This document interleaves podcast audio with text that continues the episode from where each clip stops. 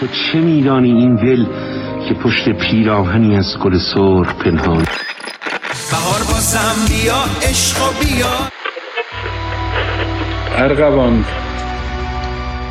این چه رازی است که هر بار بهار با عزای دل ما می آید بهار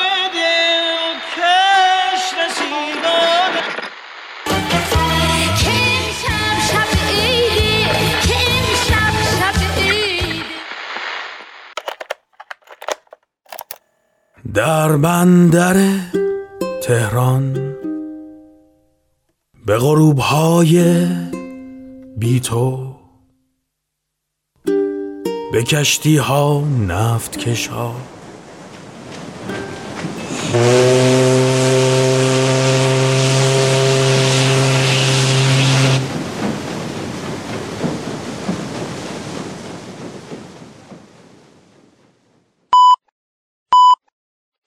اینجا رادیو بندر تهران.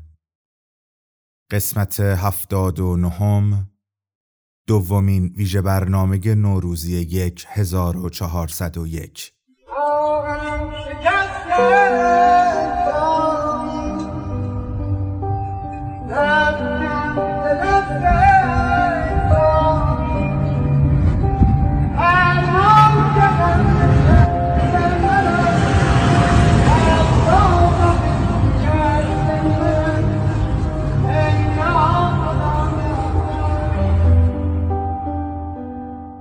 امروز باید از تو چیزی بخواهم و شاید خیلی چیزهای دیگر. امروز در حالی که انگشتانم را در هم چفت کردم و چشمان پر آبم را بستم سرم را روی پاهایم فشار می دهم و از تو خیلی چیزها می خواهم امروز امشب و درست در همین لحظه که حضورت خانه و خیابان و شهرم را غرق وجودش کرده است. امروز خیلی روز عجیبی است. صد سال طول کشیده تا امروز بیاید. صد سال نوری انگار صد سال سخت طاقت فرسا و پر آشوب. همیشه می‌گویند انگار صد سال بر او گذشت و حالا بر ما صد سال گذشته است و این بغض و دلاشوبه و حسرت صد ساله شده بر مردمانی که نجیب بودند. نجیب خلقشان کرده ای و انگاری ساعتی از خوشی در یک قرن طولانی ندیده و نچشیدند اما درست در همین لحظه تحویل و تحول ایمان و امید من به تو عظمتت شکوه و جلال و جبروتت مهربانی و سخاوتت هزار برابر بیشتر از قبل است. می‌دانم که تو صدای التماس و تضرع و آه تک تک بندگانت را در این و آن خواهی شنید. می‌دانم که التماس های رضا را برای شفای مادرش زمزمه های احمد که گوشه میدان هفت تیر دست فروشی می کند که آنقدر در بیاورد که تا بعد از سیزده با سوگل و صوفی دخترش بتوانند سر کنند.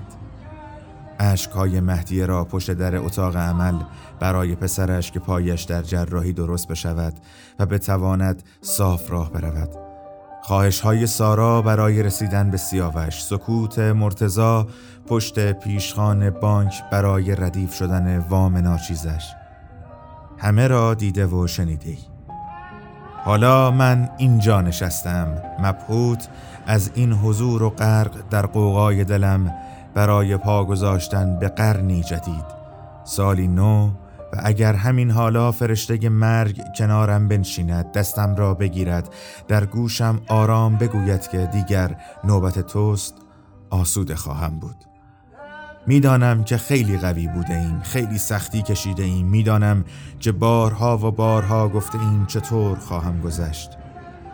چگونه از این مصیبت رد خواهم شد؟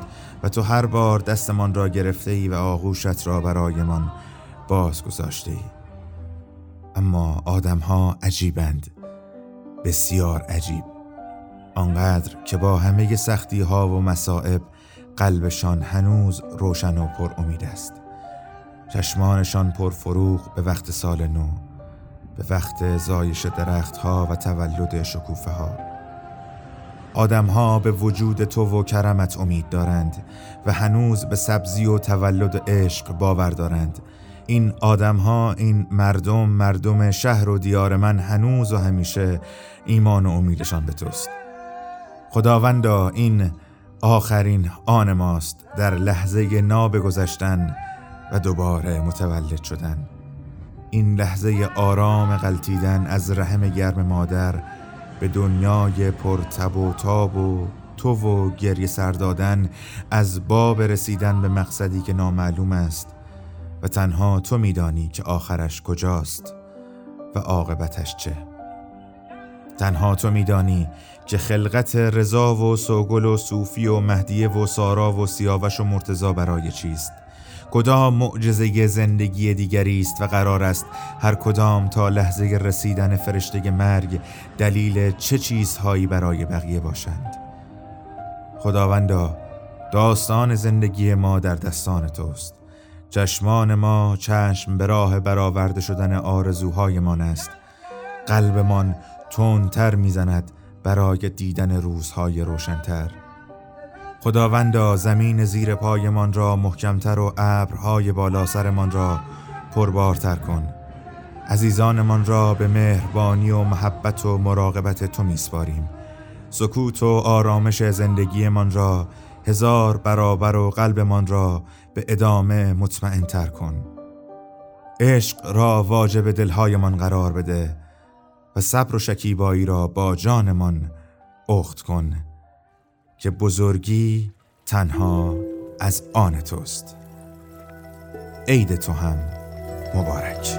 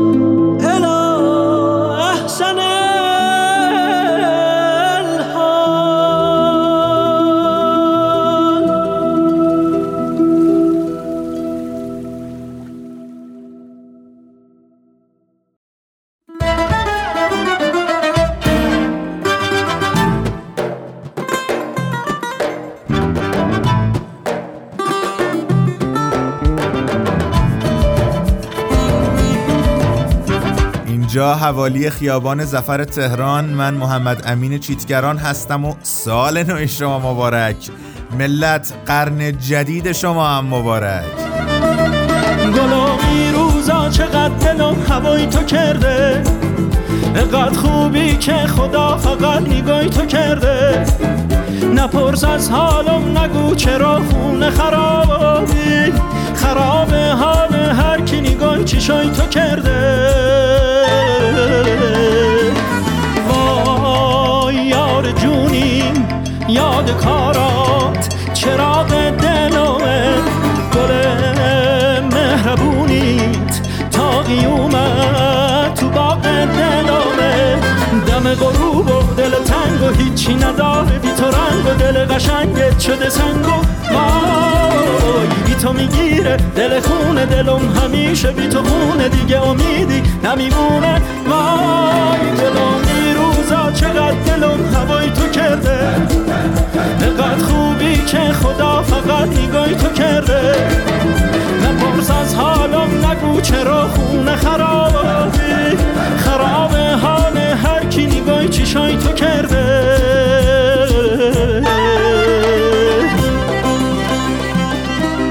دومین ویژه برنامه نوروزی 1401 79 مین قسمت رادیو بندر تهران رو به تاریخ 29 اسفند ماه 1400 تقدیم شما می کنم حالتون چطوره؟ همه چی خوب؟ اوکی؟ و اما بسیار خوش آمدید و سلام بر شما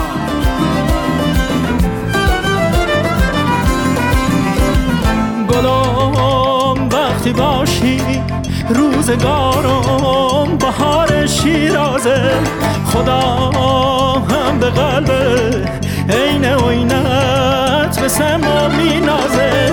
دم غروب و دل تنگ و هیچی نداره. بی تو رنگ و دل قشنگت شده سنگ و وای. بی تو می‌گیره دل خونه دلم همیشه بی تو خونه دیگه امیدی نمیمونه. وای. گلومی روزا چقدر دلم هوای تو کرده. انقدر خوبی که خدا فقط نگاهی تو کرده؟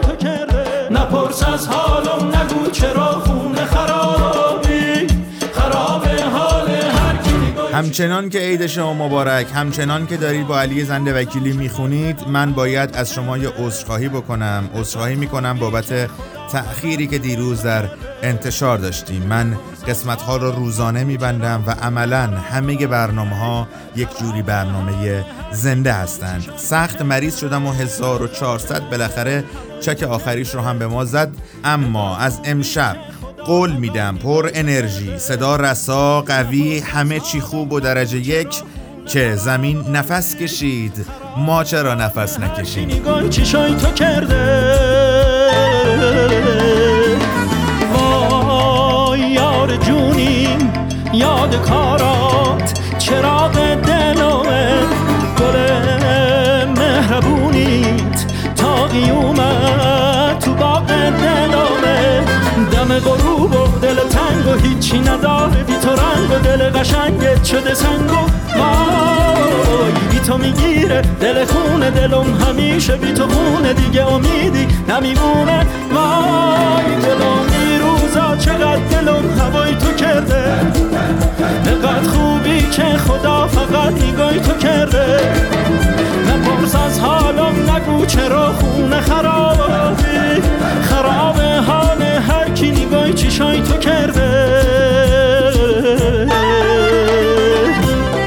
در جهان هستی میلیاردها صدا وجود دارد و رادیو بندر تهران یکی از آنهاست. ویژه برنامه های نوروزی ما با حمایت مخاطبین رادیو بندر تهران منتشر می شود شما می‌تونید نظرات خودتون رو با هشتگ رادیو بندر تهران در اینستاگرام و توییتر منتشر کنید و خوندن نظرات شما جان هزار باره به ما میده. و آنچه که حالا میشنوید بهار شیراز از علی زنده وکیلی باشی روزگارم بهار شیرازه. خدا هم به قلب عین عینت به سما مینازه.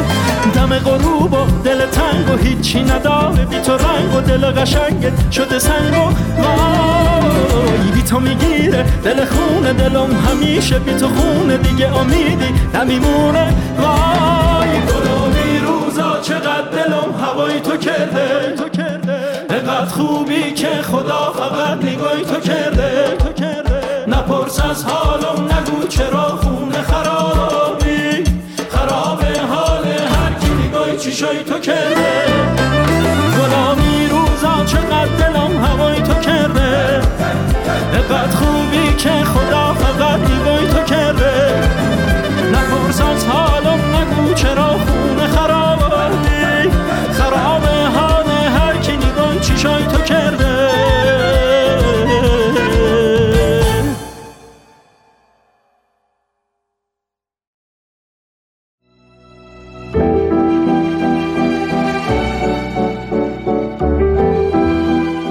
فلسفه بی فلسفه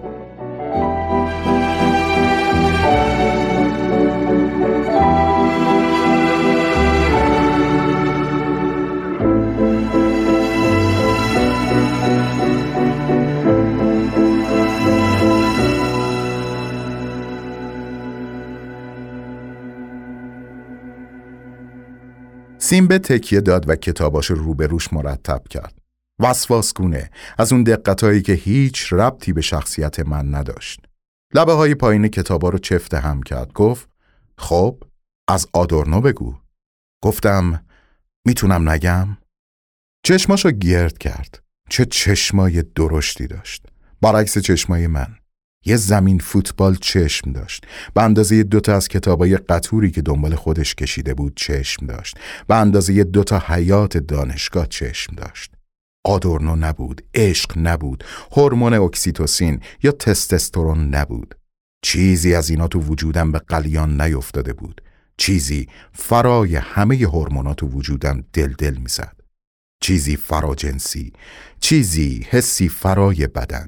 فلسفی درونی روحی. نمی‌خواستم لمسش کنم. می‌خواستم تو چشماش گم بشم فرو برم و بیرون نیام. بی خیال دانشگاه و درس و فلسفه و آدورنو و شوپنهاور بشم. یه راست توی چشماش زندگی کنم. توی اون دوتا زمین فوتبال توپ بزنم. صبح با اون چشما بیدارشم با اون چشما به کتابا جمله ها کلمه ها خیره بشم. باهاش درس بخونم. باهاش به استادا جواب بدم. باهاش. سیمبه پرسید متوجه هستی؟ نبودم. من متوجه هیچی جز حضور اون دوتا چشماش نبودم. درست تو همون لحظه عین قاف زنگ زد. همیشه بی موقع زنگ می‌زد بدترین و حساسترین مقاطع زندگی من عین قاف سر و کلش پیدا می‌شد یا سر کله خودش یا اسمش روی گوشیم. گفتم ببخشید باید جواب بدم. و گوشی رو برداشتم. یادمه که گفتم ببخشید. اون با دختر خوشگل توی حیات دانشگاه فرق داشت. برای من فرق داشت. باید تمام توجه همو بهش می‌دادم. سیمبه نمی‌تونست بخشی از منو داشته باشه. اون باید همه توجه منو می‌دید. اون برای من بیشتر از همه شده بود. همینطور رومانتیک همینقدر مسخره همینقدر کشکی. انقاف گفت امشب مهمونی باید برم. نپرسید میرم یا برنامهم چیه. این خصلت انقاف بود. انقاف دستوری حرف می‌زد. میدوید وسط برنامه ها دستم و می‌گرفت می‌کشید منو دنبال خودشو می‌برد. اما این بار فرق داشت. سیمبه فرق داشت. یا اون موقع اینطور فکر می‌کردم. دست کم حالا درست در همین لحظه می‌دونم که اینطور نیست. خیلی سریع و توی یه چشم هم زدن همه چیز می‌تونه تغییر کنه. می‌تونه شروع بشه یا پایان پیدا کنه. نگاهی به چشمای سیمبه انداختم و گفتم میه شب بریم مهمونی؟ سیمبه چشماشو گرد کرد و گفت جایی که نمی‌شناسم نمیام. هنوز حرف درست حسابی میون ما رد و بدل نشده بود اما لابد چیزی چیزی توی وجود من هم به اون قلاب انداخته بود. چیزی مثل دوتا چشم ریزم یا موهای شلختم یا کتونیای درب داغونم. گفتم منو که می‌شناسی. گفت نه درست. تا آخر این فنجون قهوه اونقدی خودمو بهت میشناسونم که ازم نترسی با خیال راحت با هم بیای مهمونی. اگه باز ترسیدم چی؟ نیا. اگه از من ترسیدی نیا. توی گوشی به انقاف که داشت مسخره بازی در می آورد و میخندید گفتم ما ساعت هشت اونجاییم. گفت ما یعنی کی؟ گفتم ما یعنی ما. ما به راحتی ما شده بود و حاضر نبودم برای هر نن قمری تجزیه تحلیلش کنم و شرحش بدم. انقاف بیخیال شد و قطع کرد و من شروع کردم داستان زندگیمو تعریف کردم که یه برادر دارم که اهل ساز و آوازه. مادرم زن زیبایی که استاد فلان دانشگاهه و پدرم که در و تخته می‌سازه و توی دلاوران مغازه داره و خودم هنوز از خودم حرف نزده بودم. گفت به قول استاد کل شق و پرحرف و باهوش پس اونقدر هم ناشناخته نبودم هر دو لبخند زدیم. گفتم پس میای مهمونی؟ گفت من اهل مهمونی نیستم راستش حوصله جمعیت ندارم. گفتم قرار نیست بریم عروسی. این قاف پسرخاله مامانمه. دوست دخترش رویا هست و داداشش و زنش. گفت پس مهمونی فامیلیه. گفتم نه واقعا بیشتر همه دوستیم وگرنه ننه باباهامون هم بودن. همه با هم دوستیم. دستی به موهاش که از مغنه بیرون اومده بود کشید و گفت شاید بهتر باشه برم خونه آماده شم گفتم اگه ببینیشون می‌فهمی چقدر باحال و راحتن مطمئن بودم که سیمبه رو نمیشه تو دسته دخترای خیلی راحت قرار دادم ما در مقابل چشمای حیرت زدم موافقت کرد که همونطوری با همون ریخت دانشگاه با همون تلمبار کتاب با من به مهمونی بیاد. پس می‌تونستم این یکی خصلتشم توی جدول ذهنیم بچپونم. پرسید دوست دخترتم میاد؟ دوست دختر؟ لابد چیزی شنیده بود. توی دانشگاه پسر چشم و گوش بسته ای نبودم. با چند تایی دختر این ور رفته بودم و چند تایی هم کافه و رستوران برده بودم اما کار به همونجا ختم شده بود. هیجانی بود که با چند بار حرف زدن بیرون رفتن و این ور ور رفتن فروکش کرده بود به جاییم نرسیده بود. نمی‌دونستم کدومشونو می‌دونه. بنابراین مثل خنگا توی چشمش زل زدم و گفتم دوست دختر؟ طوری که از خودش خجالت بکشه یا دست کم روی سوالش بیشتر تردید کنه. گفت همون دختری که توی حیات داشتیم با هم حرف می‌زدین. چه خوب که حواسش به هم بود و چه بد که نفهمید ما با هم نیستیم. چیزی که نگرانم می‌کرد این بود که سیمبه از اون دخترایی خنگی باشه که مناسبات رو نفهمن. یعنی با هر دختری حرف بزنم فکر کنه کاسه ای زیر نیم کاسه است. حوصله اینجور رابطه ها رو نداشتم اما اما سیمبه اما اون چشما اون چشمای لعنتی که اونقدر زلال بودن که در کسری از ثانیه منو قانع کردن که براش توضیح بدم هیچ رابطه ای بین من و اون خانم نیست. متعجب نشد. جوری نگاه هم کرد انگار که می‌دونه و فقط می‌خواسته مطمئن بشه. گفت پس همچنان که فکر می‌کردم حس شیشمم درست کار نمی‌کنه. گفتم اگه همیشه حس شیشمت درست بوده احتمالا خراب شده باید بدی تعمیرگاه. خندید و گفت تو تعمیرکار حسی شیشم سراغ داری؟ گفتم می‌تونی صبر کنی پاش آبقند بریزی تا دوباره جونه بزنه. کم کم داشتیم میافتادیم به دریوری گفتن که تخصصم بود. گفت اما آدورنو می‌تونه توی همه چی یه راه حل بهتر نشون بده. فهمیدم فکر فلسفه بی فلسفه با دختری مثل اون که کتابای فلسفه رو جویده فکر احمقانه.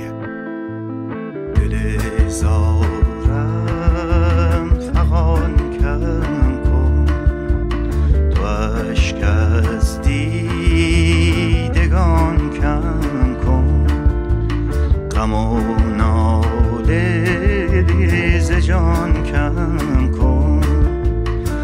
چه ناله ها که از دل براحت نمودم. من بهره ای از آن به به جز غم ندیدم.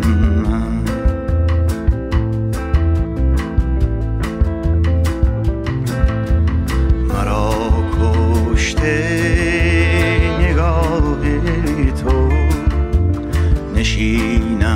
چشم راه تو که بینم روی ماه تو. گشت سجدگاه من ماه من کعبه رویم. دل شده اسیر دام خم و تا بگی سویم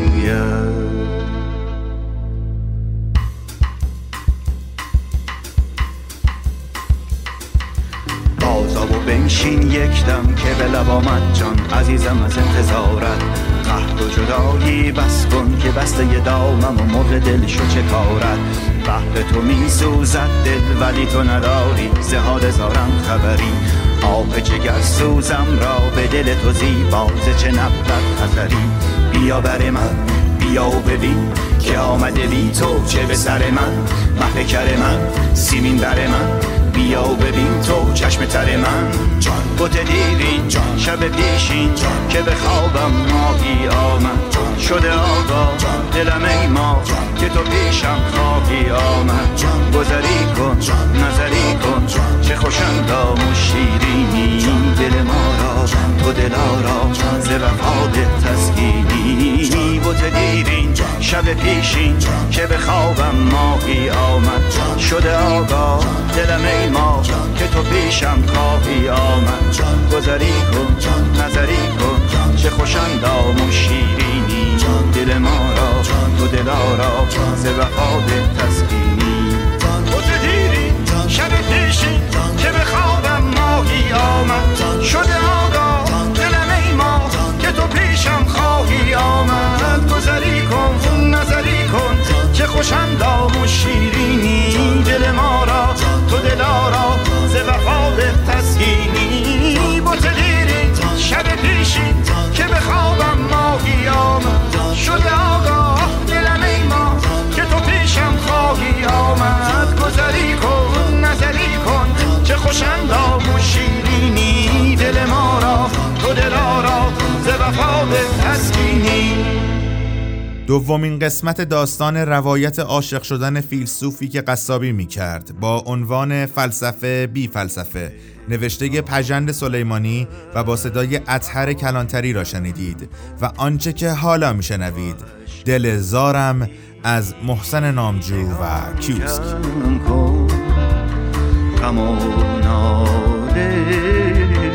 جان کم کن.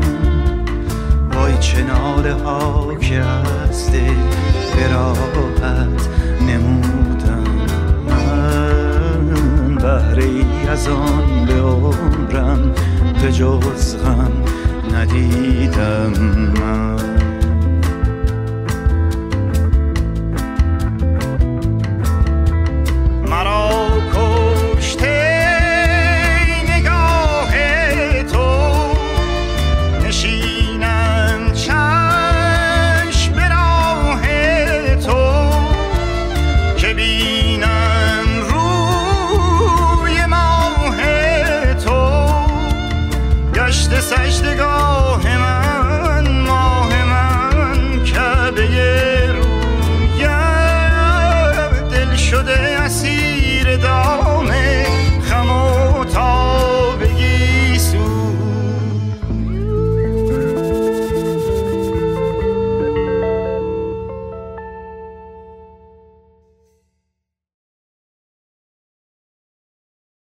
26 اسفند. صبح صدای خلخال توی سرم خیلی دور شده بود. مثل صداهای محوی که از پشت شیشه پنجره بسته به گوش می‌رسند. اما باز از خانم نیلی خواستم که او صبحانه را ببرد به سویت رویال. میترسیدم سویت هنوز بوی دریای جنوب بدهد. صدای خلخال از اتاق خواب بیاید. باز مثل دیشب جلوی آقا خشکم بزند و نتوانم وظیفه ام را درست و سریع انجام بدهم. اگر اینطور می‌شد به حتم این بار آقا به پرخاش بسنده نمی کردند و جور دیگری با خطایم در سرویس دهی برخورد می کردند. به هر حال این اصلا در شعن مدیریت این هتل نیست که خدمش وسط اتاق مهمان خشکشان بزند و بروند در هپروت. آن هم در سویت رویال هتل که مهمان ویژه دارد.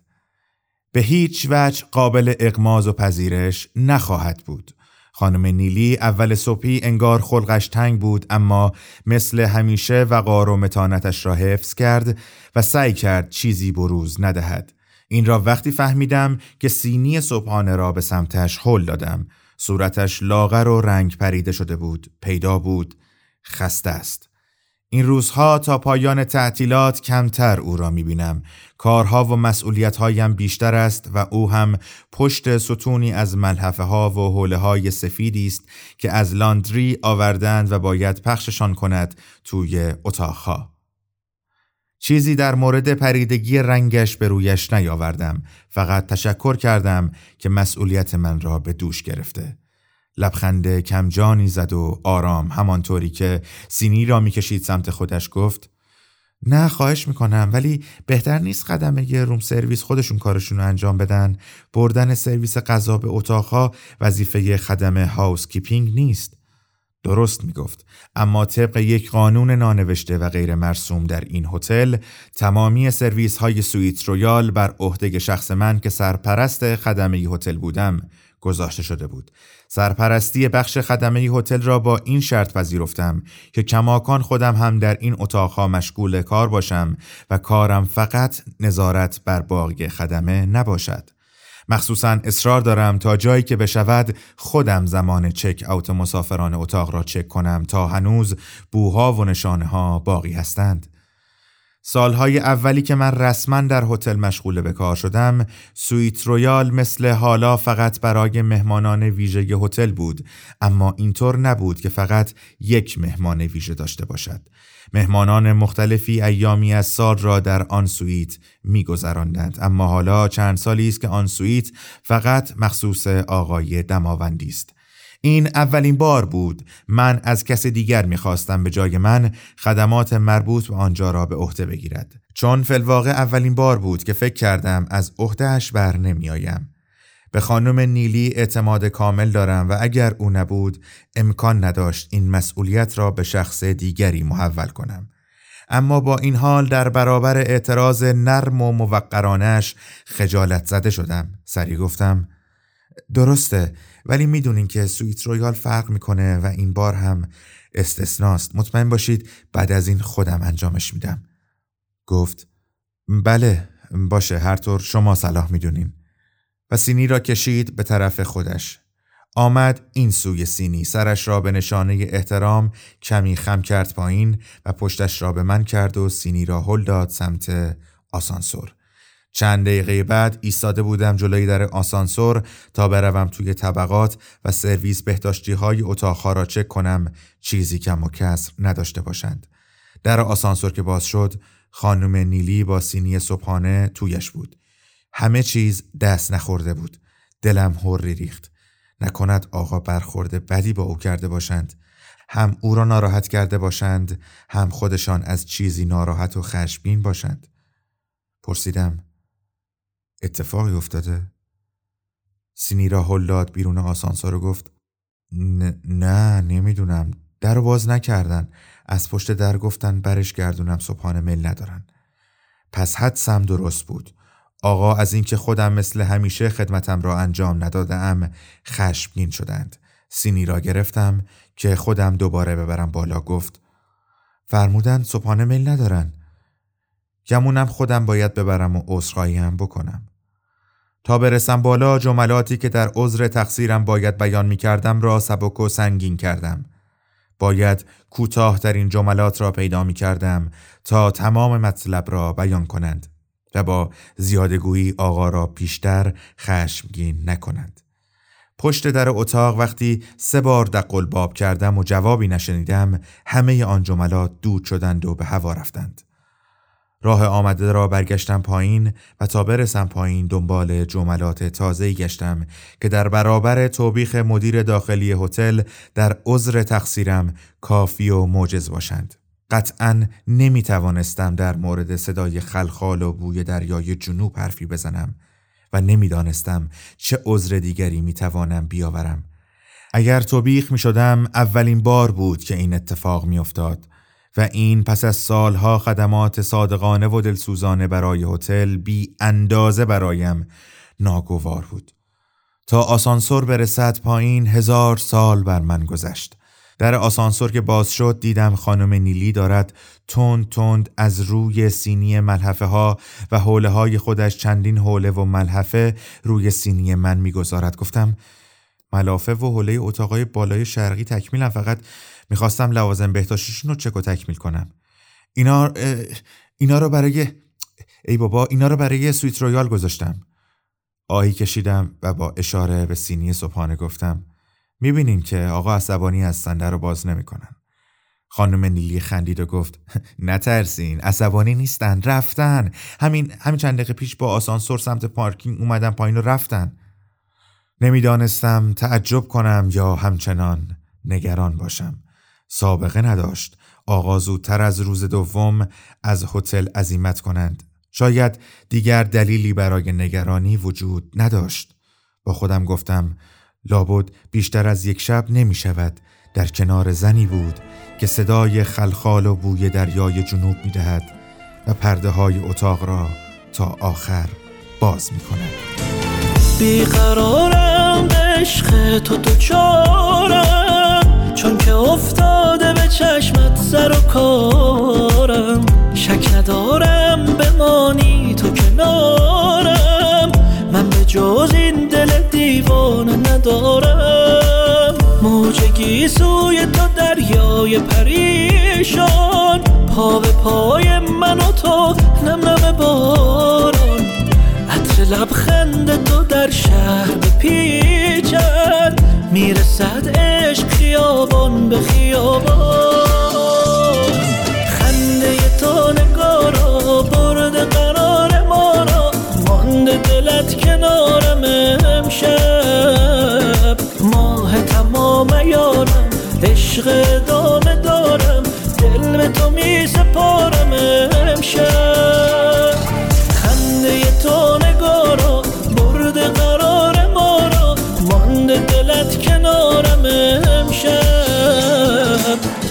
تمام یارم عشق ادامه دارم دل به تو می سپارم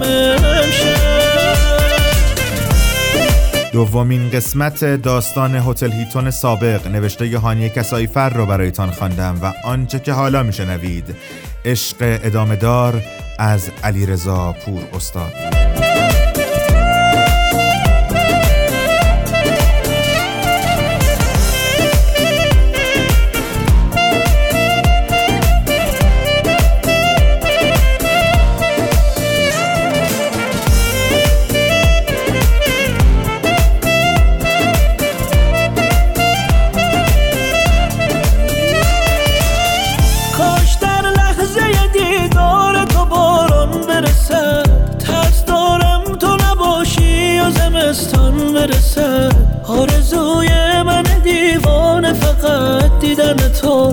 که دلتنگی من با تو به پایان برسد خنده تو نگارا برد قرار ما را مانده دلت کنارم امشب.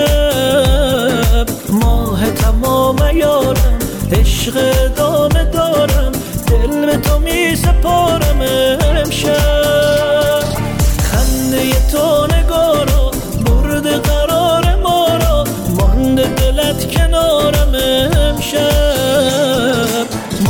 تمام یارم عشق دارم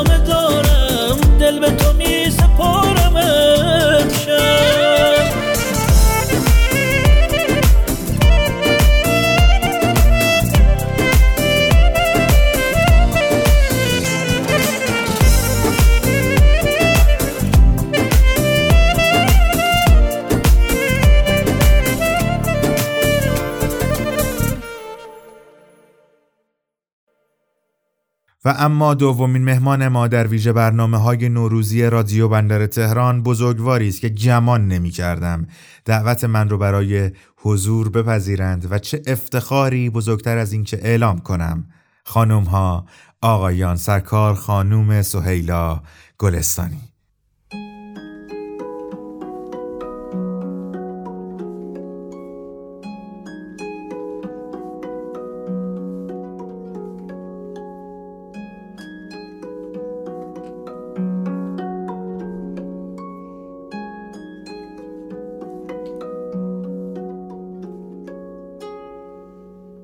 احتمالا در قرن بعدی از بهارهای خوب ما می نویسند.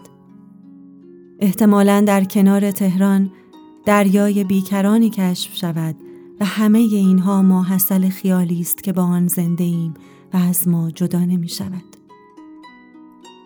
من سهیلا گلستانی هستم و سال نو شما مبارک.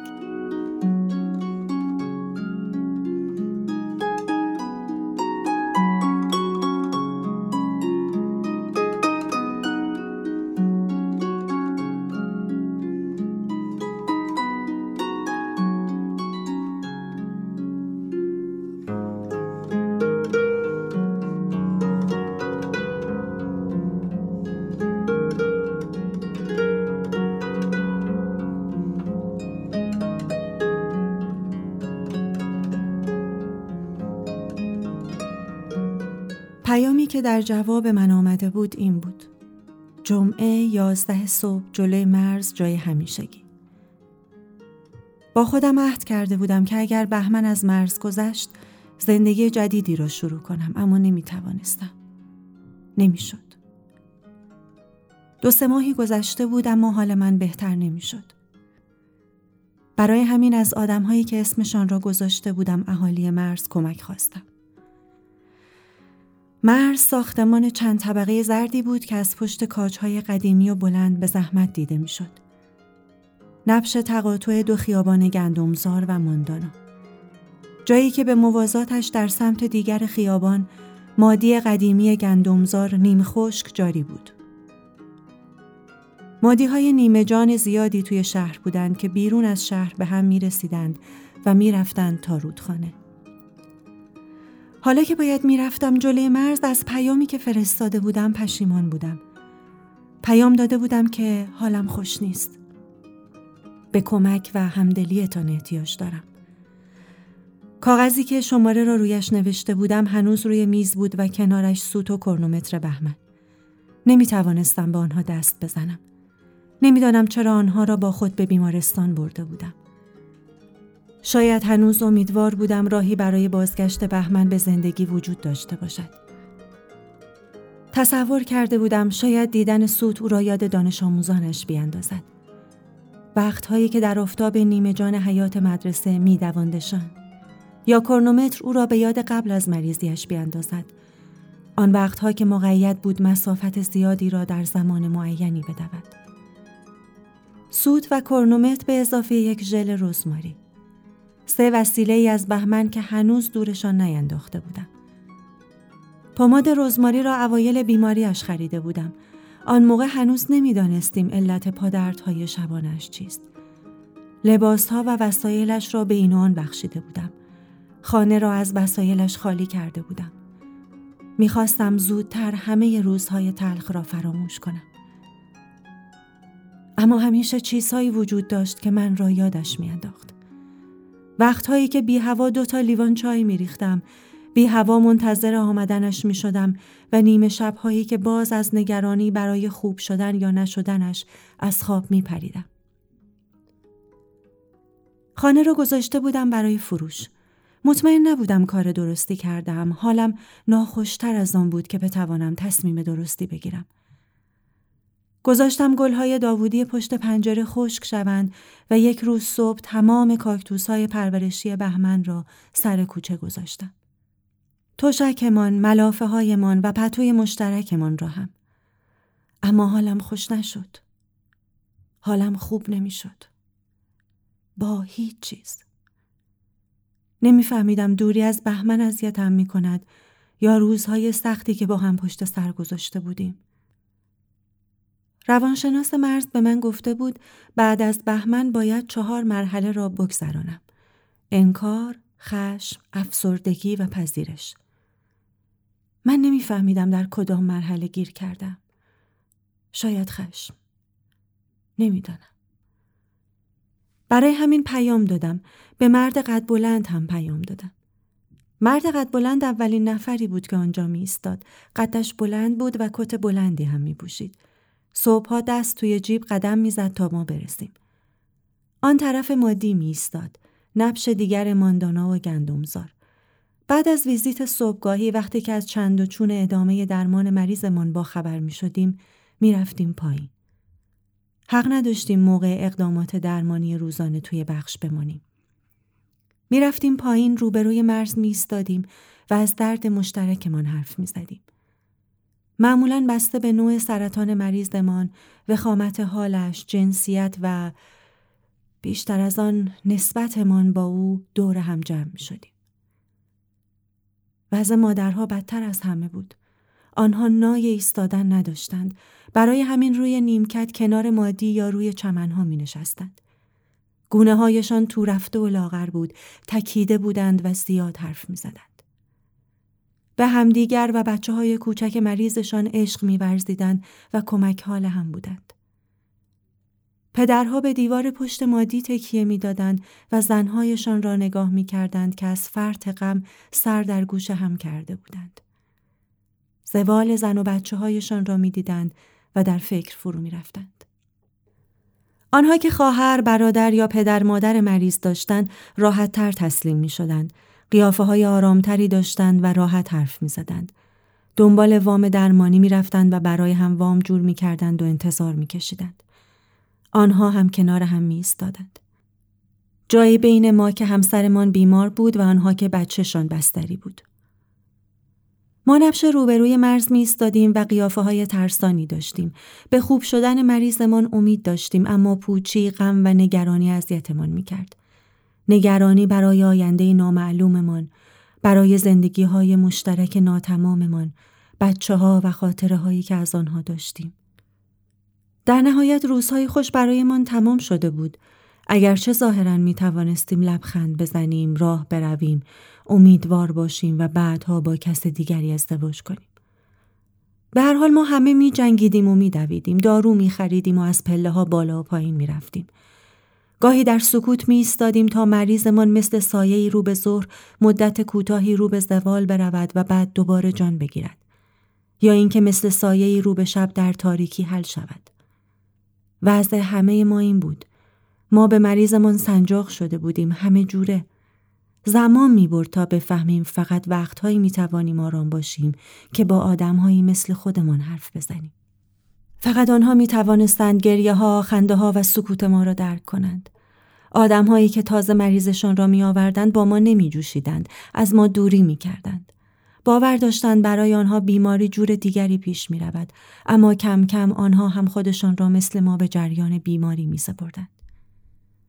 ما از سیاه پوشیدنها و از ساکت ایستادنهای بقیه میفهمیدیم که مریضی از مرز گذشته است. بعضی ها به بیمارستان می‌گفتند دروازه بهشت اما بهشت از آنجا خیلی دور بود. ما مدام در عذاب بودیم. در بالای کوهی از رنج عجیب و غریب. آنجا مرز بود، مرز بین هستی و نیستی، هم برای مریضهایمان و هم برای خودمان. شبی که زن مرد قد بلند مرد من توی حیات بیمارستان بودم. مریضم خواب بود و من آمده بودم پایین از بوفه بیمارستان آب میوه بخرم.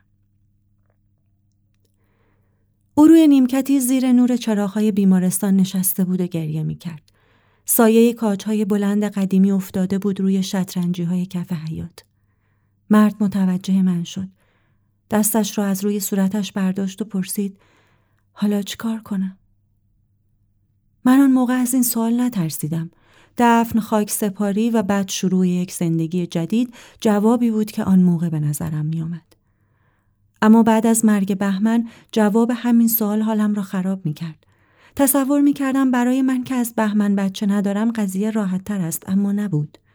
شاید یکی از این چیزهایی که باعث شد من هم پیام بدهم و کمک بخواهم همین بود. روز بعد روبروی مرز ایستاده بودیم که مرد قد بلند آمد و جنازه زنش را تحویل گرفت و رفت. یک تازه وارد هم کنار ما ایستاده بود. مرد ساکتی که دست چپش از شانه قطع بود. ریش داشت و چشمهایش نمناک بود. او پرسید بعدش نوبت کیه؟ هیچکس چیزی نگفت. جای مرد قد بلند خالی بود. زنش دو سال بود که سرطان کبد داشت. خانهش را همان اوایل مریضی زنش فروخته بود. پولش را گذاشته بود بانک و سودش را خرج مریضی زنش می‌کرد. اسبابش را گذاشته بود خانه دخترش و روز و شبش را توی بیمارستان میگذراند. به قول زهره یک مرد نمونه. به نظر من هم. ما ساکت بودیم تا اینکه مردی که یک دست داشت گفت زنم تو زندگیش زیاد زجر کشیده و گریه کرد. حالا هم با اینکه انقدر درد داره هیچ شکایتی نداره. زهره که شوهرش قبلا با بهمن هم اتاق بود گفت در شوهر من بیقراره. مسعود گفت هنوز مریضیشو نپذیرفته وقتی بپذیره آروم میشه. زن مسعود سرطان خون داشت و داشت برای دور دوم شیمی درمانی می‌شد. مسعود دوباره گفت میپذیره مجبوره. یک هفته بعد دکتر بهمن رو مچاله کرده بود گوشه تخت تا از او مایه نخایی بگیرد. اینجور مواقع ما حق نداشتیم توی بخش بمانیم اما مریض من بدحال بود و من می توانستم پیشش بمانم. بهمن چسبیده بود به میله بغل تخت پرده را کنار زدم تا آسمان را ببیند. این روزهای آخر خیره می‌شد به آسمان. دکتر روی ستون فقراتش بیهس کننده باشید. با این حال وقتی سرنگ را توی کمرش فرو کرد بهمن فریاد کشید آخ و محکم میله ها را چسبید. دستایش سفید بودند، سفید و استخوانی. پره های بینیش حین دمهای طولانی و بازدمهای کوتاهش تکان میخوردند. من روی پاهای سردش دست میکشیدم و بیرون را نگاه می‌کردم که مرد قد بلند را دیدم. جای همیشگیش ایستاده بود. شب زهره گفت حال روحیش خوب نبود. گفت خیلی گریه کرد و زود رفت. روزهای بعد هم آمد. زودتر از همه می اومد. دست در جیب قدم می‌زد تا بقیه جمع شود. من کمتر می‌رفتم. حال بهمن خوب نبود. آنقدری که یک لحظه هایی حس می کردم دیگر نفس نمی کشد. اما صدایش که می کردم جواب می‌داد. دلم نمی آمد یک لحظه هم از او دور باشم. در اتاق داروی بخش یک دستگاه چرخدار بزرگ سرمه‌ای بود با ابزار و جعبه های نارنجی. یکی از چرخهای سیاه عقبش خراب بود و وقتی کف بخش کشانده می‌شد تلق تلق صدا می‌داد. علامت خوبی نبود. وقتی با شتاب کف بخش کشیده می‌شد و صدای تلق تلقش تون تون می آمد میفهمیدیم مریضی بدحال شده و کد احیا زدند. وقتی آرام براش میگرداندند میفهمیدیم کار تمام شده و یکی از مرز گذشته. یک وقتهایی هم براش نمیگرداندند چون مریض زنده مانده بود اما بدحال بود و محض احتیاط چرخ سرمه‌ای را بالای سرش میگذاشتند. یک شب سه بار این چرخ کف بخش دوانده شد. بار اول نزدیک دوازده شب بود. من کاناپه تختشوی همراه را باز کرده بودم تا دراز بکشم. بهمن چیزی نمی‌خورد. آخرین تلاشم را کردم. نی آب میوه را نزدیک دهانش بردم. دهانش خشک بود. کمی خورد و من دور لبش را پاک کردم. همان وقت صدای چرخ احیا آمد. رفتم جلوی در اتاق. پرستارها چرخ را میکشاندند و میدویدند. حد زدم حال کدام مریض خراب است. زن مردی که یک دست نداشت. صدای گریه آرام زنی می آمد. دخترشان بود گویا. زیاد طولی نکشید که چرخ را برگرداندند و من از لای در اتاق دیدم که مرد با تنها دستش هم سبد وسایل را گرفته و هم دور بازوهای دخترش را و از بخش بیرون می رود. نیمه شب یک بار دیگر صدای چرخ را شنیدم. دلم ریخت و ترسیدم. به صورت بهمن نگاه کردم. نفس می کشید. لوله اکسیژن توی بینیش بود و شکمش بالا و پایین می‌رفت. دویدم توی سالن دیدم چرخ را به اتاق دیگری بردند. مریض بدحال آن اتاق را نمی شناختم. برگشتم توی اتاق خودمان دراز کشیدم و چشمهایم را بستم. کمی بعد از جا پریدم. نفهمیدم برای آنکه نصف شب بدحال شده بود چرخ را برگردانده بودند یا نه. فقط با دیدن نفس بهمن که هی بند می اومد و دوباره مثل آه بلندی کشیده می شد دستم رفت روی زنگ نارنجی بالای تختش و جیغ کشیدم. بهمن چشمش را سنگین باز کرد و دوباره نفسش بند آمد. صدای تلق تلق چرخ احیا آمد. تا خورشید به تابت چرخ را از اتاق بهمن بیرون برده بودند. بهمن را هم و من از خودم میپرسیدم حالا باید چه کار کنم؟ آرام آرام وسایلم رو جمع کردم. وسایل خودم. لباس ها و وسایل بهمن. ژل رزماری، کرنومتر و سوت بهمن از همان روز داخل ساک مانده بود. آسمان کاملا روشن نشده بود. جای دستهای بهمن هنوز روی میله های کنار تخت بود. لیوان آب میوهش پر بود. آب میوه ها را که توی روشویی میریختم قلبم می‌زد و پاهایم میلرزید. دمپایی، حوله و مسواک بهمن را بر نداشتم. گذاشتم همان جور بماند. ساکم را برداشتم و از بخش بیرون رفتم. آسمان آبی تیره بود و افق از لای درختها پیدا نبود. برگ های خیس خرمالو زیر پایم نرم بودند. ابری در هوا نبود. اما روی نیمکت قطره های شبنم یا باران نشسته بود. جلوی در بیمارستان خبری نبود. نگهبانها توی اتاقک شیشهیشان به من خیره شده بودند. برگشتم داخل بیمارستان.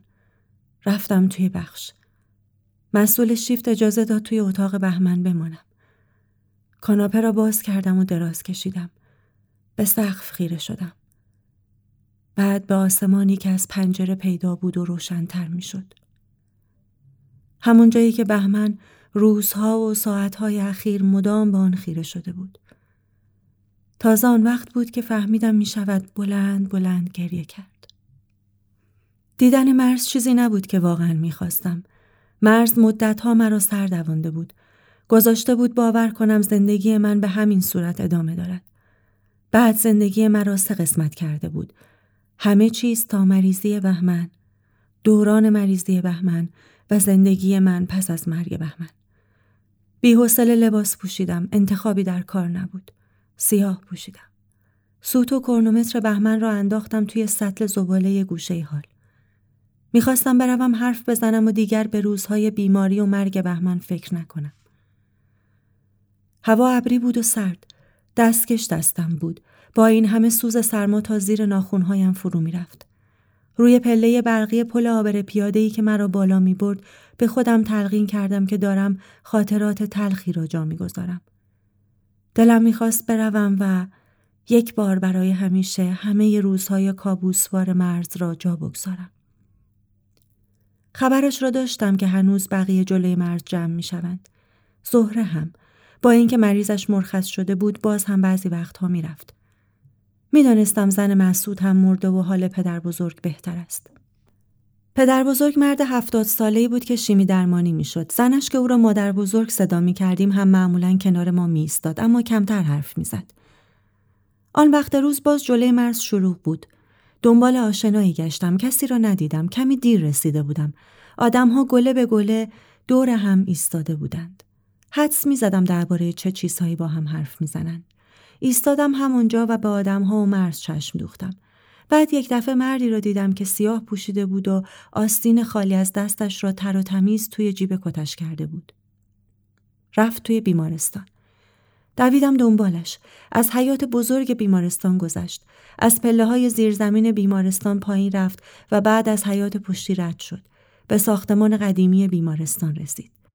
آجرهای قرمز کهنه و نرده های سبز لجنیش آدم را یاد آسایشگاه های قدیمی مسلولین میانداخت. کنار در ورودی روی آجرها سه پلاک خاکستری نصب کرده بودند. کتابخانه، کلاس درس و سالن تشریح. مرد از پله های ورودی بالا رفت و من هم با کمی فاصله بعد از او وارد شدم. توی ساختمان بوی الکل و ساولون می آمد. تک و توکی دانشجوی پزشکی و انترن توی ساختمان رفت آمد می کردن. یادم افتاد یک بار ظهر همراه یکی از دانشجوهای پزشکی رفته بود سالن تشریح.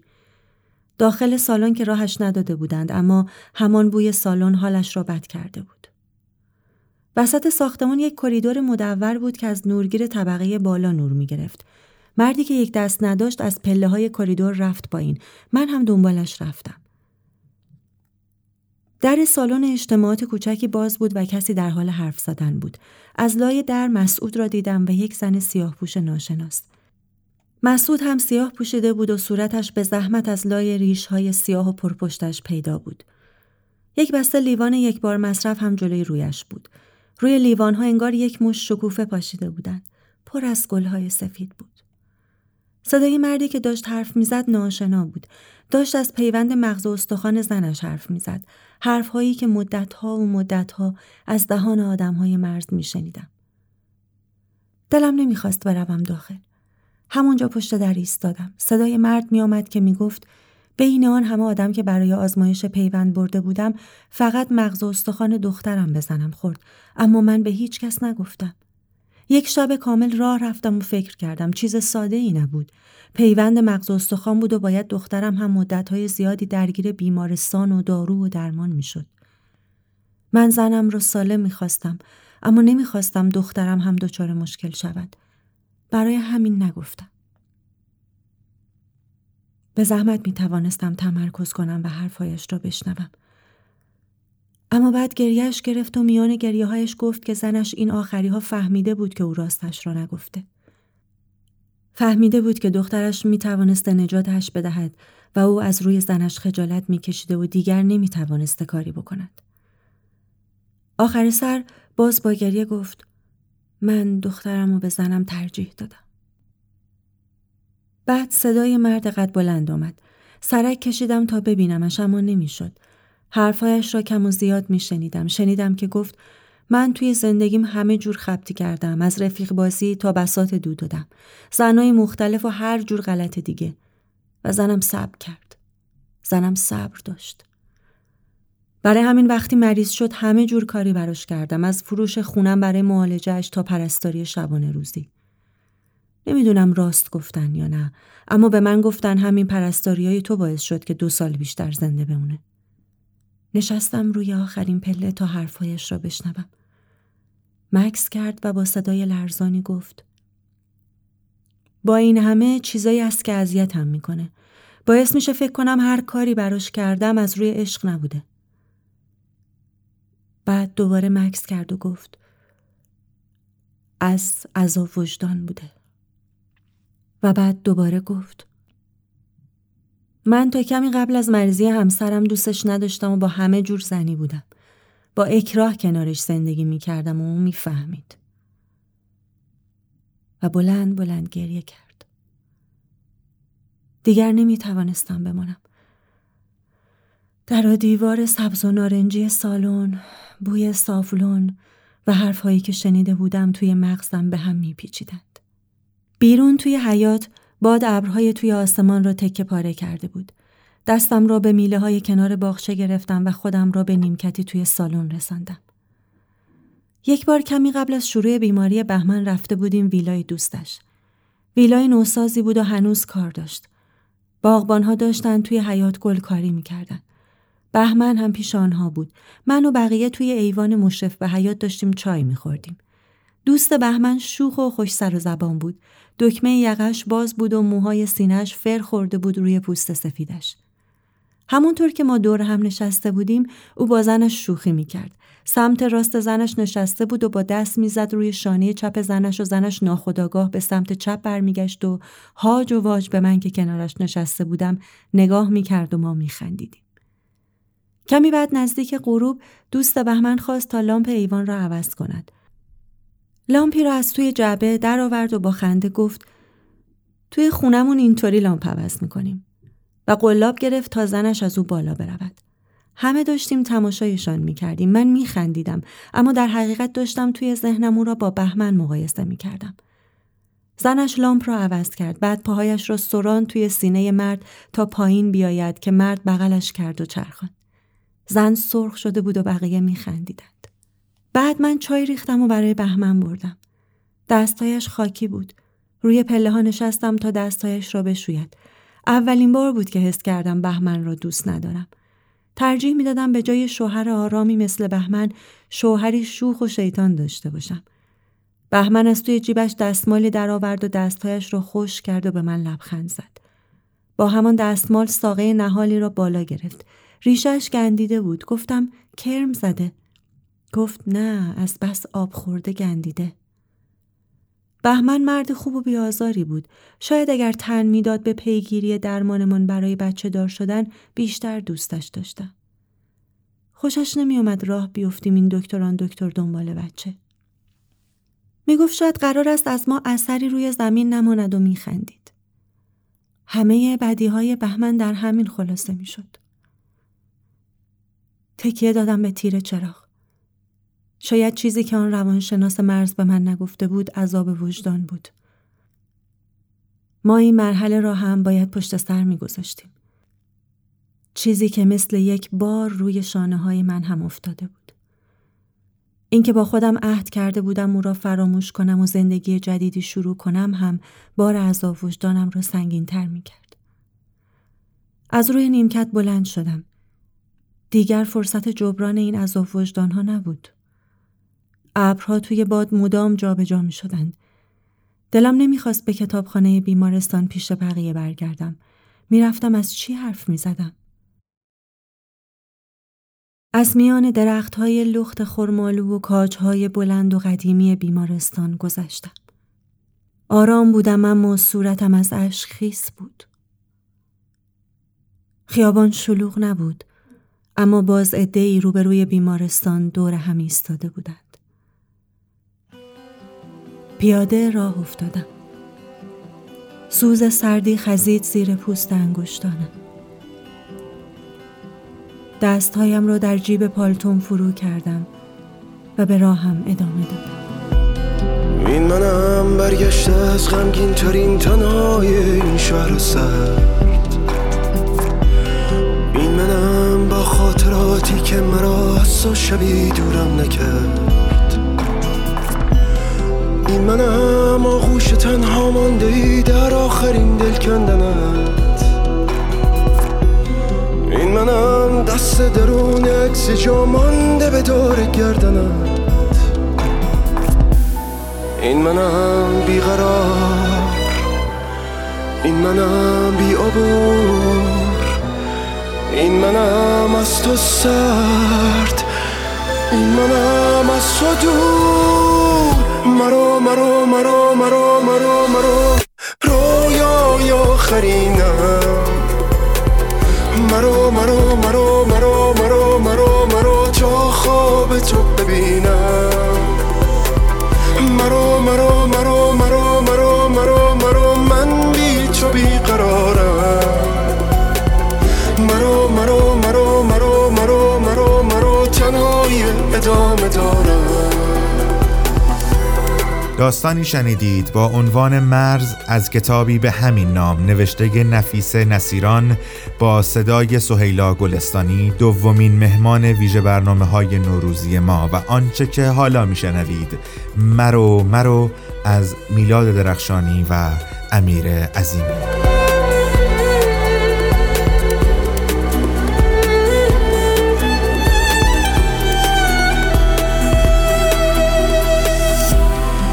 منی مثل دردی که در من با منی مثل قبل ماد و بغز جدا مانده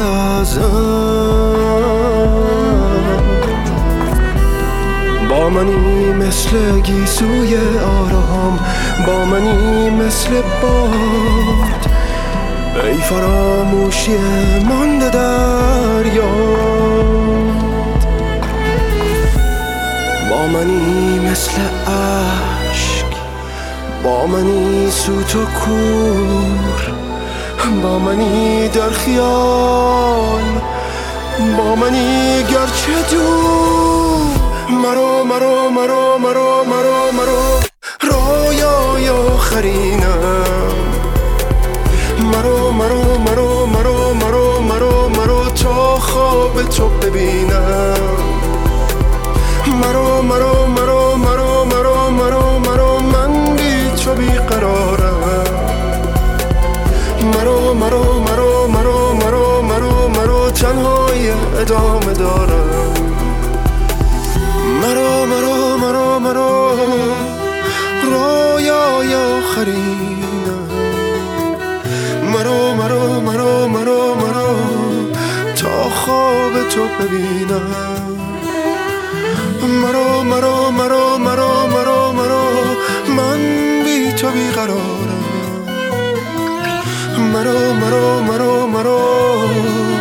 تنهای ادامه دارم.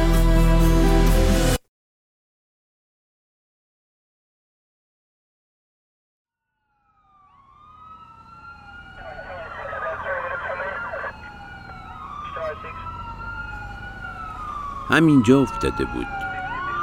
خب همین دیگه جناب سرهنگ. من سرهنگ نیستم سروانم. خب چی شده بود که افتاده بود؟ مرده بود جناب سرهنگ. من سروانم. می‌دونم مرده بود. چی شد که مرد؟ عمرش تموم شده بود دیگه جناب سرهنگ. من س... ولش کن آقا. بله می‌دونم عمر باید تموم شه که آدم بمیره. میگم شما که اونجا بودی بگو چی شد که عمرش تموم شد. استغفر الله جناب سرهنگ من از کجا باید بدونم که توی دم و دستگاه خدا چی گذشته که اسرائیل رو فرستاده سراغ این آقا؟ ای بابا دیوونم کردی؟ نکنه ریگی به کفشت داری ادا در میاری. بگم بیام ببرنت آگاهی. اونجا دیگه اینجوری باید حرف نمی‌زنن ها. ما چیکاریم جناب سرهنگ؟ اگه قسمتمون اینه که بریم آگاهی میریم. سرباز بیا این مردک رو ببر پاسگاه به آمبولانس هم بگو بیا جنازه رو ببره. بله قربان. کریم به سربازی که کنارش ایستاده بود نگاهی کرد و گفت چند ماه خدمتی؟ سه ماه مونده. بگو اگه خدا بخواد. بریم پیرمرد می‌دونی قسمت نبود من برم سربازی. بشین تو ماشین. بله چشم. کریم روی صندلی فلزی و زهوار در رفته ای پشت میز مستطیل کوچکی نشسته بود و سروان آزادی روبرویش در حالی که دستهایش را روی میز گذاشته بود ایستاده بود و کلافگی روی همه خطوط صورتش نشسته بود. آقا کریم هاشیه نرو. جنازه آقای مش توی خونش پیدا شده یه هفتیر کنار دستش روی زمین افتاده. شقیقش ترکیده. تنها کسی هم که توی خونه باهاش بوده تویی.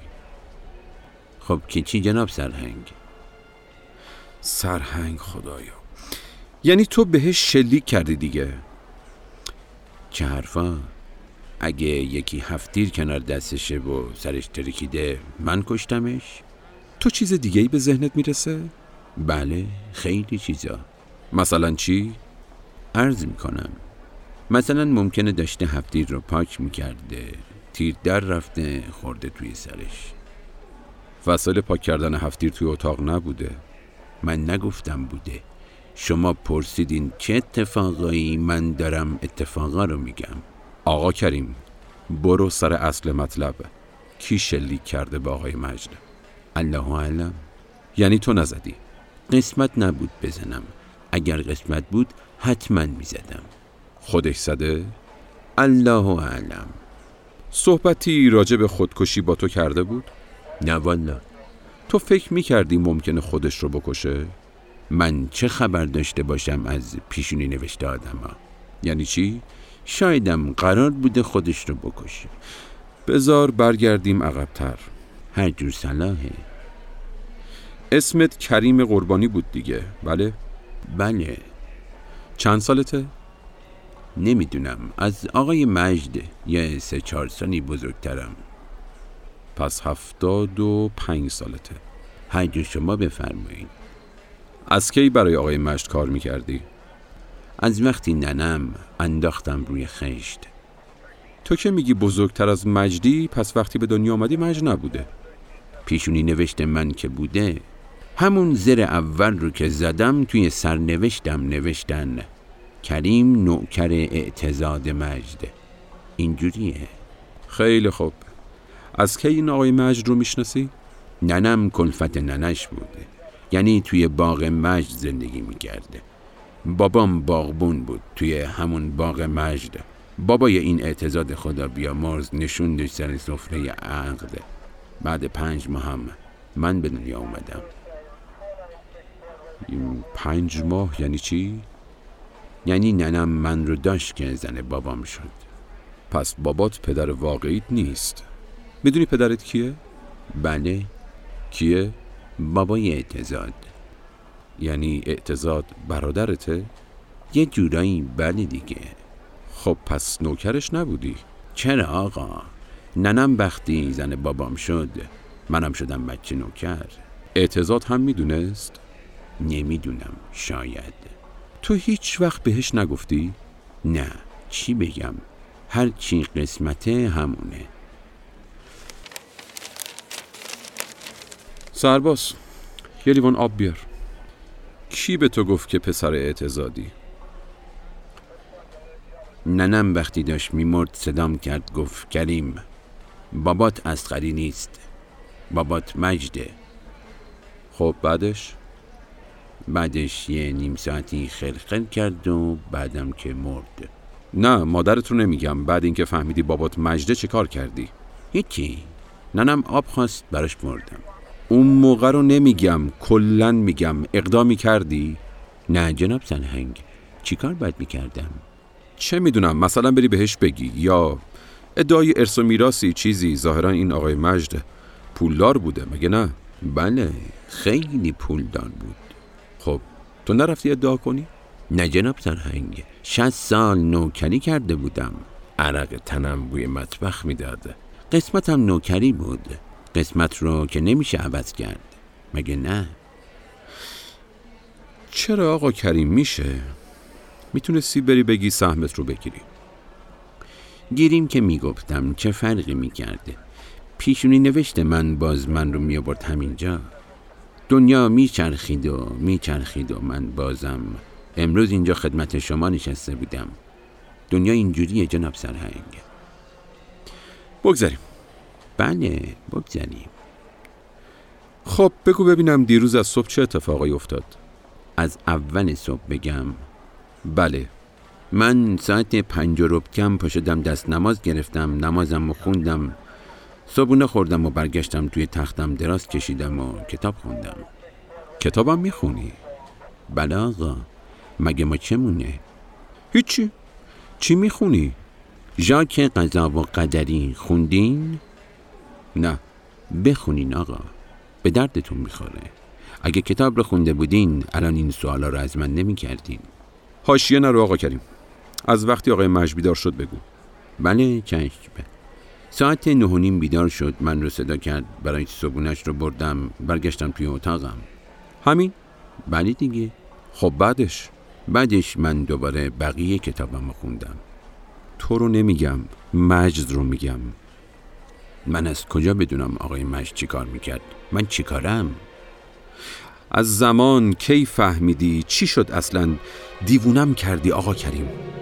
من چی کارم؟ شما رو دیوونه کنم. مردک میدم انقدر بزننت که خون بالا بیاری. مثل آدم حرف بزن. خدا ما رو زده جناب سرهنگ. من سروانم مرتی که الدنگ پوفیوز. قسمتتون شه سرهنگ شین.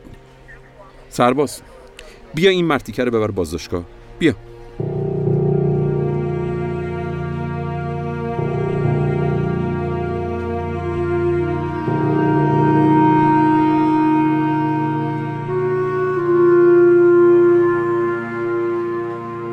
کریم روبروی سروان آزادی نشسته است و سروان هم روی صندلی آن سمت میز نشسته و با دستش ته خودکارش را باز و بسته می کند و صدای تق تق خودکار می آید. آقا کریم اگه همکاری نکنی سرت میره بالای دار پای دار چی؟ عرض کردم پای دار یعنی چی؟ یعنی تا پای دارش دست شماست جناب سرهنگ بالای دارش دست من شما نیست. شروع نکن دوباره. من سوال می‌پرسم یک کلمه ای جواب میدی. فهمیدی؟ بله. روز بیستم اردیبهشت موقع مرگ آقای مجد شما در منزل ایشون بودید؟ بله. آخرین باری که آقای مجد رو دیدی چه ساعتی بود؟ یازده و نیم. تو که گفته بودی نه و نیم. نه و نیم زندش رو دیدم. یازده و نیم جنازش رو. سوال منم همین بود. کی آخرین بار زنده دیدیش؟ فرمودین یک کلمه. ولی جناب سرهنگ شما نگفتین زنده گفتین کی دیدیش؟ خب مرده اعتزادم هنوز اعتزاده دیگه. حرف نزن آقا کریم کی زنده دیدیش؟ نه کی متوجه مرگ ایشون شدی؟ ساعت یازده و نیم. چی شد که متوجه شدی؟ صدا اومد. صدای چی؟ گرومب. یعنی صدای افتادن آقای مجد حتما دیگه صدای شلیک رو هم نشنیدی؟ بله خب صدا رو که شنیدی چی کار کردی؟ رفتم پشت در اتاقش خب داخلم رفتی؟ چند بار در زدم باز نکرد منم برگشتم توی اتاقم یعنی نرفتی تو؟ نه قربان پس کی فهمیدی که مرده؟ سینی نهارش رو که بردم در رو باز کردم دیدم مرده خب سینی رو گذاشتم روی میز کارش رفتم پنجره رو بستم. آخه طوفان بود همه کاغذا روی میز پخش و پنا شده بودن. زنگ زدم آمبولانس اونا اومدن و مجد رو که دیدن زنگ زدن به شما. دیروز گفتی آقای مجد برادرت بوده. بله. سند و مدرکم داری؟ بله. کجاست؟ جای نیست. حرف ننم برام سنده. نه یعنی چیزی داری که بتونی ثابت کنی مجد برادرته؟ گفتم که ننم دم مرگش گفت من پسر مجد بزرگم مجد کس و کاری هم داشت؟ نه قربان اعتزاد بچه کوچیک بود دوتا خواهر داشت که هر دو مردن می‌دونی مال اموالش به کی می‌رسه؟ بله به کی؟ به من به تو واسه چی؟ چون همه چیش به اسم منه چرا به اسم تو؟ خودش کرد مشت همه زندگیشو به اسم تو کرده؟ بله. تعریف کن. یک کلمه بیشتره ها. بگو. من چشم. دو سال پیش بود یه روز من رو صدا کرد و گفت کریم بشین یه چند کلمه حرف بزنیم. نشستم گفت کریم من از تو راضیم. تو هم از من راضی؟ گفتم بله آقا راضیم راضی بودی؟ بله بودم. خب ادامه بده. بله چشم. به هم گفت من تو رو خیلی اذیت کردم. من رو ببخش. گفتم خدا ببخشه من چی کارم؟ مگه چی کارت کرده بود؟ هیچی آقا. همون کاری که اربابا با نوکرا می‌کنن از بچگی توی سرم زده بود. لباس رو میپوشیدم. وقتی عصبانی بود کتکم می‌زد. ازم بیگاری می‌کشید. حقوقمو نمی‌داد. همین کار دیگه. بعد اون وقت تو راضی بودی ازش؟ بله آقا.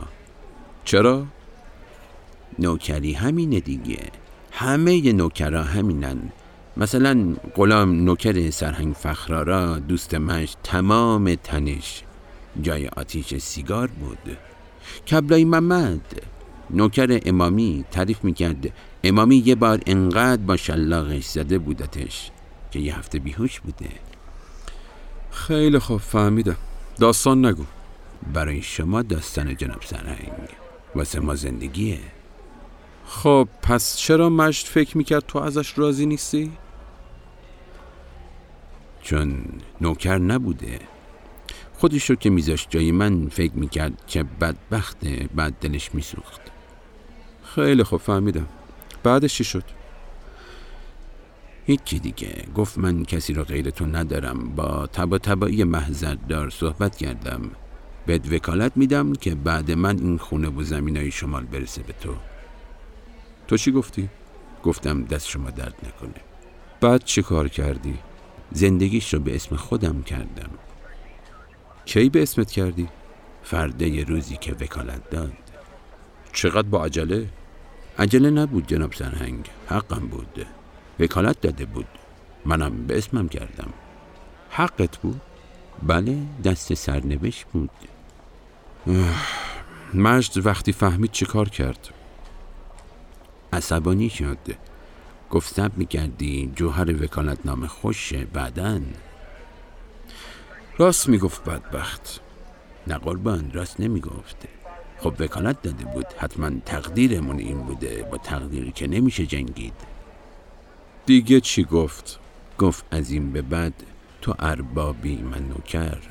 گفتم قربان پیشونی نوشت من. نوکری شماست پیشونی نوشت شما هم اربابی منه. به این ورق کاغذ مغازه نیست. یعنی بعدش هم باز نوکریشو کردی؟ بله آقا. آقا کریم. من خستم. تو هم خسته ای بذار به یه جایی برسیم. تو آقای مجد رو کشتی؟ نه آقا. یعنی خودش خودش رو کشته؟ نمی‌دونم آقا. من که اونجا نبودم. بیا فرض کنیم خودکشی کرده. به نظر تو چرا خودش کشته؟ چون تقدیرش این بوده. یعنی تقدیرش بوده خودش رو بکشه؟ بله آقا. الان تقدیر من اینه که اینجا باشم. تقدیر شما اینه که اینجا باشین. تقدیر اون سرباز اینه که بس کن فهمیدم. بله قربان. فکر کن که پزشکی قانونی گفته باشه خودکشی بوده. ما هم تو رو آزاد کنیم. چه کار می‌کنی؟ میرم خونه همون می‌کنم. منظورم کلیه. آها. نوکر برادر آقای فخرارا مرده دنبال نوکر میگرده. یعنی با این همه مال و اموال می‌خوای بری باز نوکری کنی؟ نوکری که به مال و اموال نیست. سرباز بیا. بینو ببرش بازداشتگاه.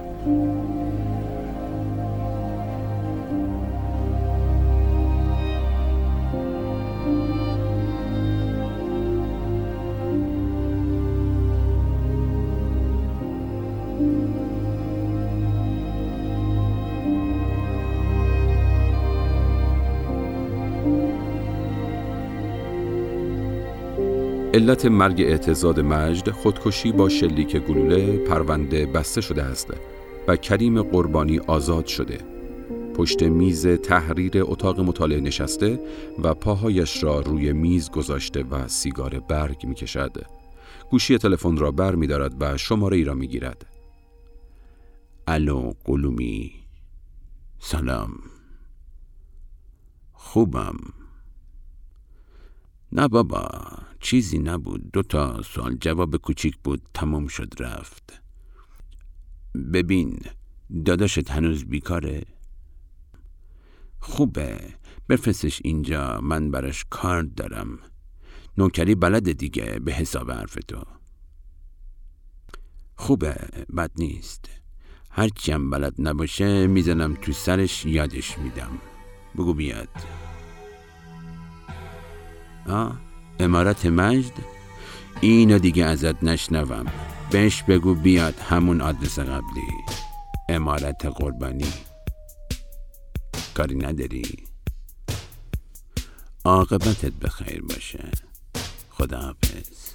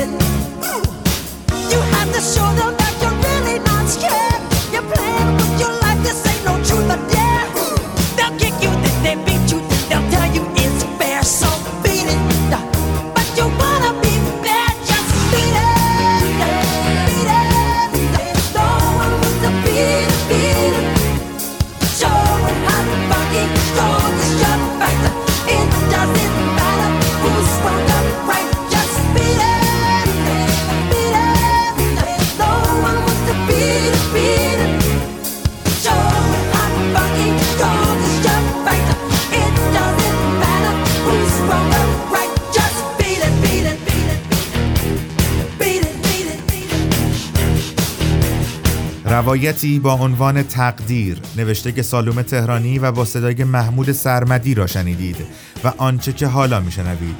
بیت ایت از مایکل جکسون.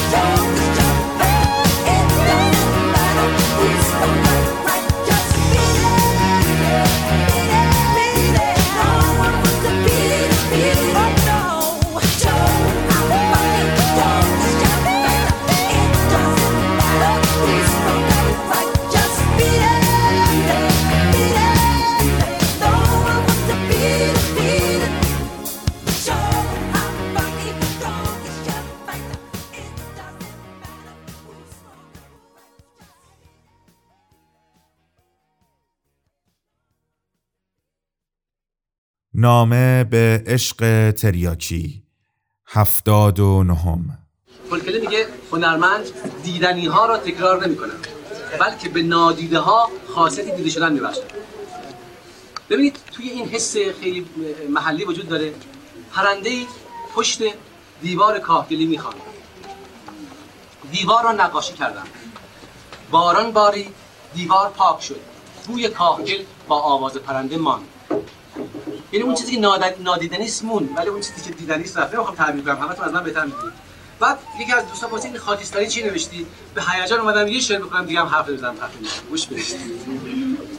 این این شعر تمام زندگی این چند سالم. توشه.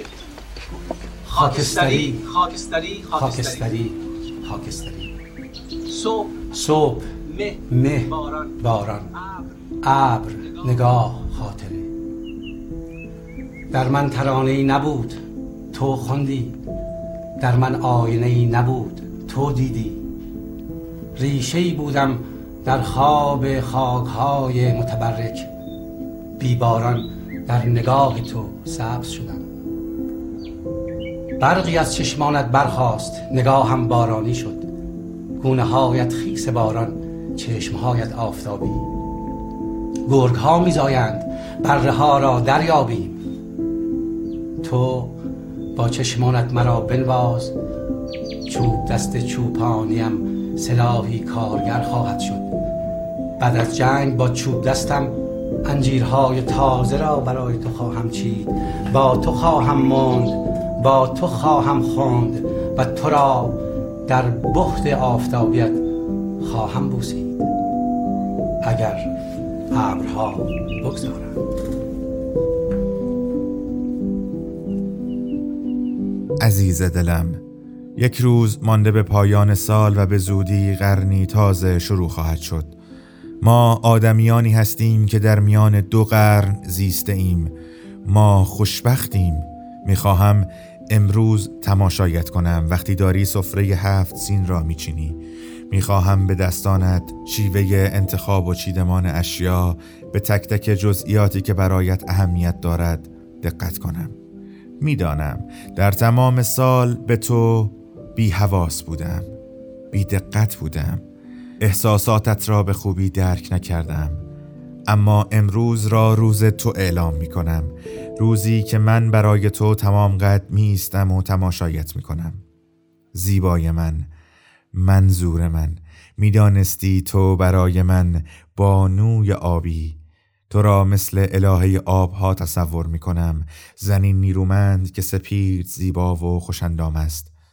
تو مثل او جامعی گرانبها به تن کرده ای کفش زرین بر پا و کمربندی زرین بر میان داری. گوشوار ای زرین در گوش و تاجی گوهر نشان بر سر. اما صبر کن. تو همینطور که هستی برای من زیبایی. من می‌خواهم خودت باشم. وقتی گوشواره های سبز آبیت را به نرمه گوشهایت آویزان می‌کنی. وقتی لباس حریر آبی رنگت را روی اندام شهفت انگیزت می پوشانی وقتی که به آرامی موهایت را جلوی آینه شانه می کنی و من از بوی موهایت مست می شوم می خواهم در لحظات پایان سال تمام وجودت را به ذهن و قلبم بسپارم. من خود دست نیافتنی تو را می خواهم محبوب من صورتت را در آینه می بینم گلهایی که با وسواس جدا کرده ای و در گلدان گذاشته ای. بوی شب بوها از دیشب فضای خانه را پر کرده است. میدانی در اساتیر امشاس پندان خرداد فرشته نگهبان آب است. من خرداد به دنیا آمدم.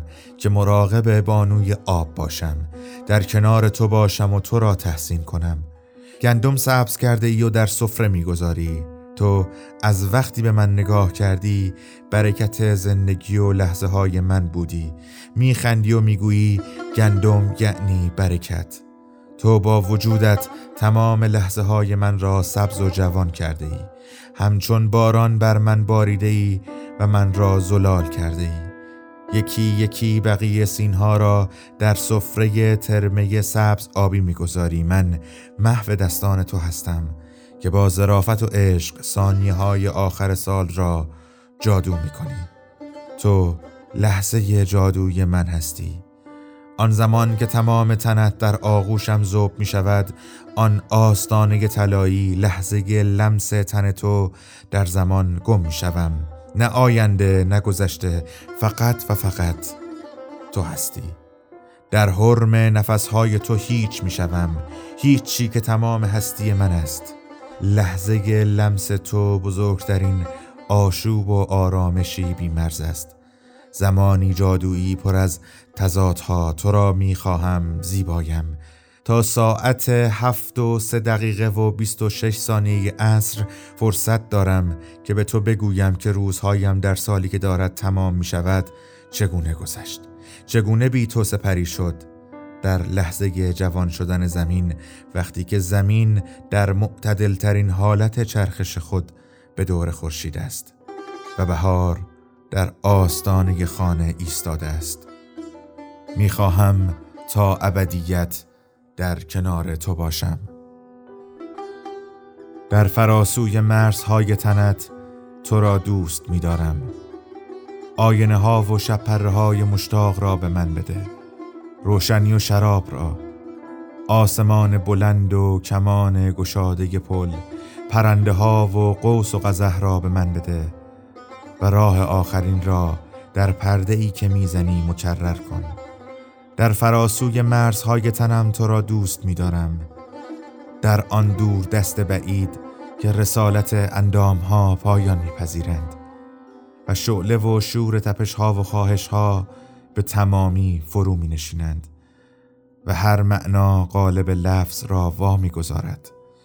چنان چون روحی که جسد را در پایان سفر تا به حجوم کرکس های پایانش وانهد در فراسوی عشق تو را دوست می دارم. در فراسوی پرده و رنگ در فراسوی پیکرهایمان با من وعده دیداری بده. میونه یه دشت لاخ زیر خورشید کبیر. مونده یه مرداب پیر توی دست خاک اسیر. منم اون مرداب پیر. از همه دنیا جدا داغ خورشید به تنم. زنجیره زمین به پا.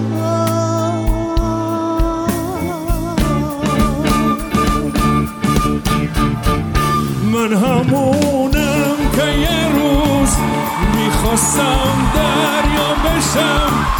می‌خواستم بزرگترین دریای دنیا. آرزو داشتم برم تا به دریا برسم. شباتش بزنم تا به فردا برسم.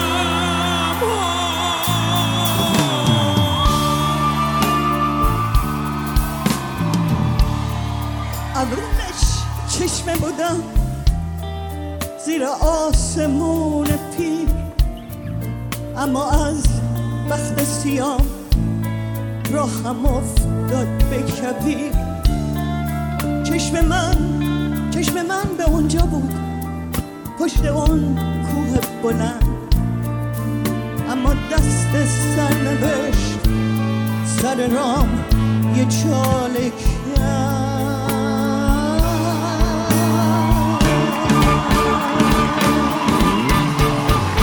توی جاله افتادم خاک منو زندونی کرد آسمونم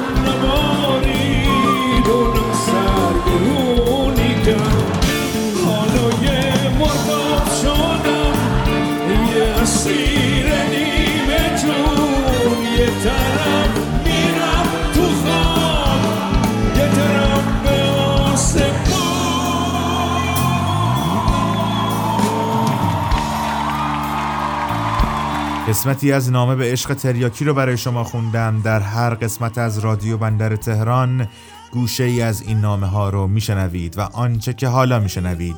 اجرای زندگی مرداب از گوگوش و حسن شمایی زاده مردنم.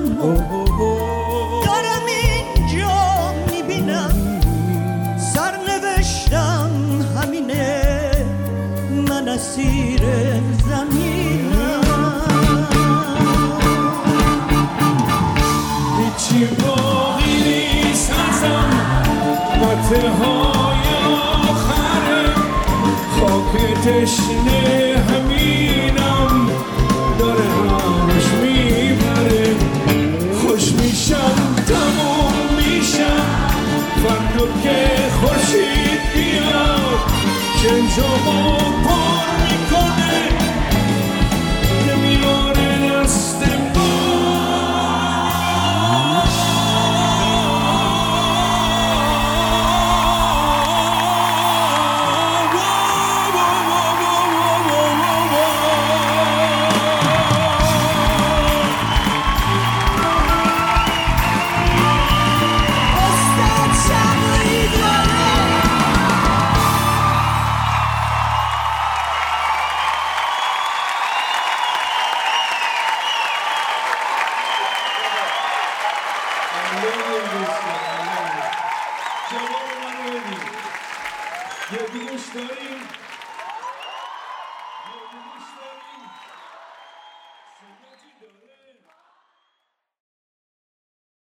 این پایان قسمت 79 رادیو بندر تهران و دومین ویژه برنامه نوروزی 1400 ماست که با حمایت مخاطبین رادیو بندر تهران منتشر شد.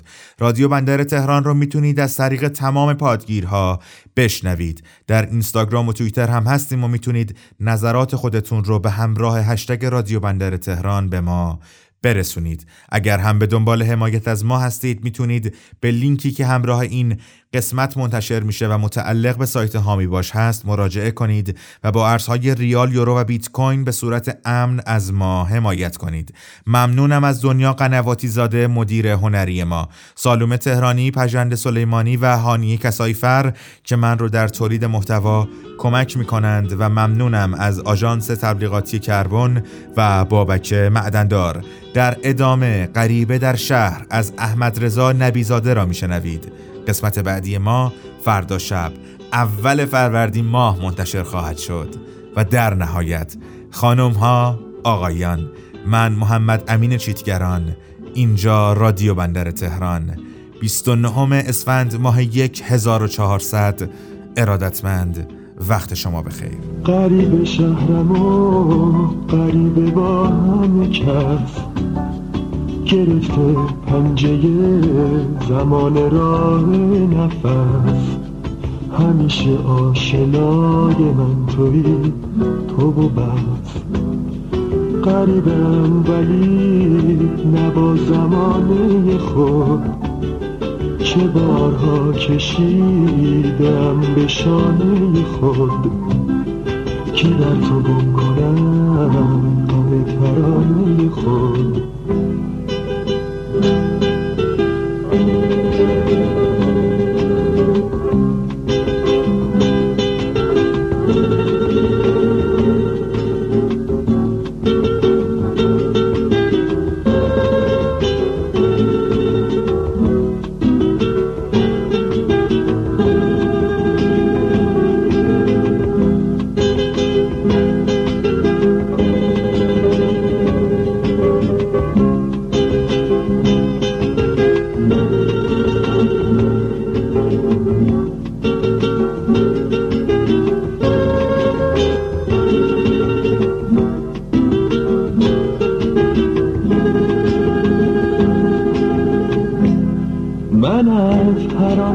بد به من شده یادی ندارم.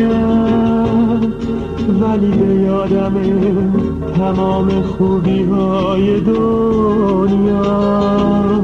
بیا که بی تو من نشانی از شادی ندارم. گرفته سینه زنگار همه غمهای دنیا. قریب شهر ما قریب با همه کس گرفته پنجه زمان راه نفس. همیشه آشنای من توی تو و بس. اگه دوستم داری به من بگو بدونم چرا همیشه توی چنگ غم بمونم می‌دونی دردم و دارم برات می‌خونم.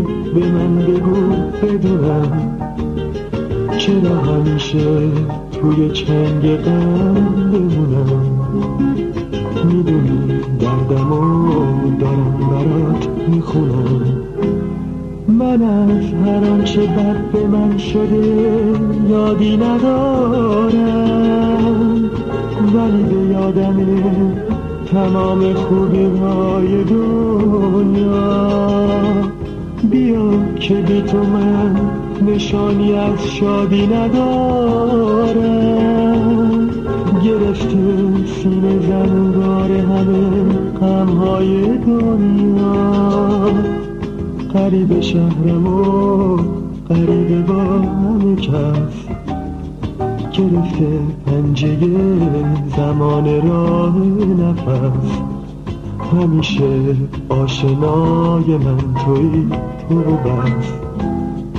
قریبم ولی نبا زمانه خود چه بارها کشیدم به شانه خود که در تو گم کنم غم ترانه خود که در تو گم کنم غم ترانه خود که در تو گم کنم غم ترانه خود که در تو گم کنم غم ترانه خود. که در تو گم کنم غم ترانه